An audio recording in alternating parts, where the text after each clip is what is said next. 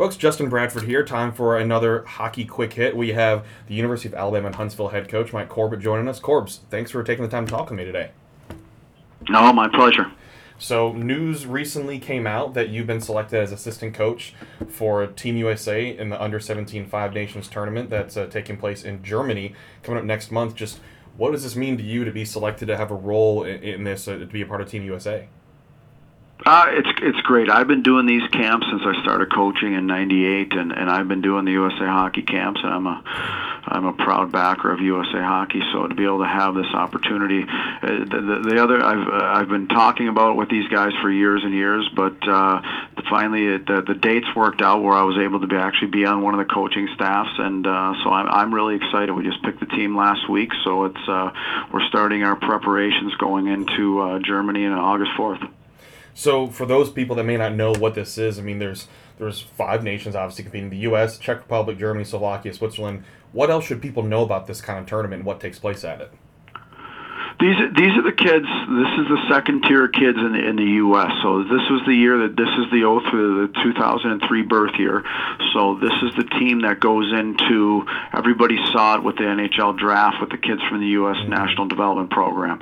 So these are the these are the next these are the next group of kids. So that the 03 birth year is the first year they go into the program. So this is the next group of kids that uh, you know the USA USA hockey's pretty deep at this age group. So there's a very good. It's, it's always a tough tough team to pick going into the development program. But this is the the, the team was picked out of the the U.S. National Festival in Buffalo last week. We were there for a week, and and this is a, you know, m- m- there's a lot of kids that are going over with us that turned down the actual development program and decided to stay home and play. So this is a this is a this is a select team of right now, as everybody will know that the everything's kind of right now. This is the group of kids that uh, we believe can can can go over there and have success. And uh, you know this this age group's probably about, including the development program players, it's probably about 60, 70 deep. Um, you know, as far as kids who are there, we there, there's kids that we didn't choose on this team that are going to be NHL first round draft picks. There's no doubt. Wow, that's it. Just shows how much USA hockey is growing as well, and we saw that obviously with NTDP and how many of those uh, kids were selected in the first and second round overall as well. So now, uh head coach Matthew Curley, he's the head coach at Alaska Anchorage, another WCHA school. Just how familiar are with him, and how excited are you to be working with him? No, girls, we, we, we were roomies last week in Buffalo at the at the University of Buffalo, sharing the dorm room together. So we're uh, we're tight now uh, with uh, some of the stuff that we have in common on the ice and off the ice. So it's uh, no, he's a good guy. And and for people who don't know, Matt Matt coached over in Europe for about three years prior to coming over to Anchorage. So actually, we're going to be we're going to do some training in Salzburg, and he played he coached at the Salzburg Academy in Red Bull. So it's uh, he's got familiar. He's going to be our tour guide, not just our head coach, but he's also going to be our tour guide over there for the two weeks that we're there. And so, so looking at this roster that has been selected, obviously there's plenty of players that have committed to colleges and everything as well, and there's plenty that are uncommitted. And I know there's obviously only so much you can talk about too. Is this also an opportunity too for a lot of these kids just to feel what it's like to be coached by a college hockey head coach and get that experience, so you all get to know each other as well?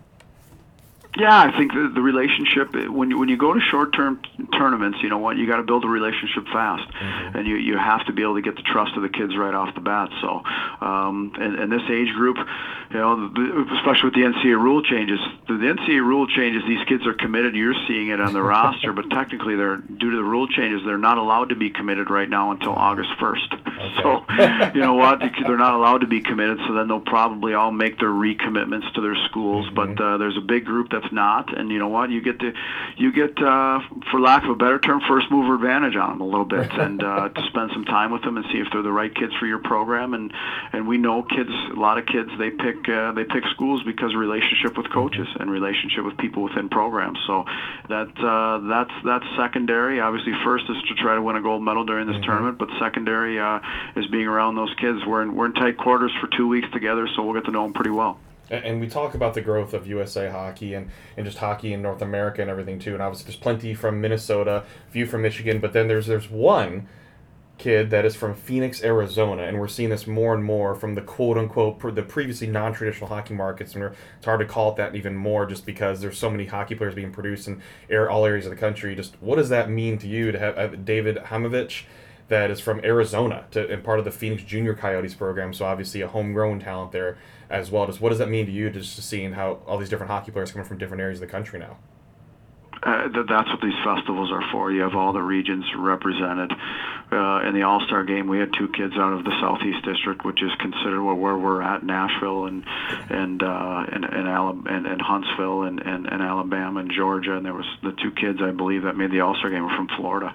So it was you, you see these kids and and you know, I'll be honest, it doesn't surprise me anymore. It mm-hmm. doesn't surprise me at all. Yeah, it, it, more surprises me when there's more kids from the big, you know, the, the three M's, the, the Michigan, Massachusetts, and Minnesota. Um, it's it's more surprising, but but like everything, it's kind of sick. It's it's always cyclical. You know, some mm-hmm. years there's going to be more kids from the, the the traditional areas, and there's going to be more kids from the non-traditional areas.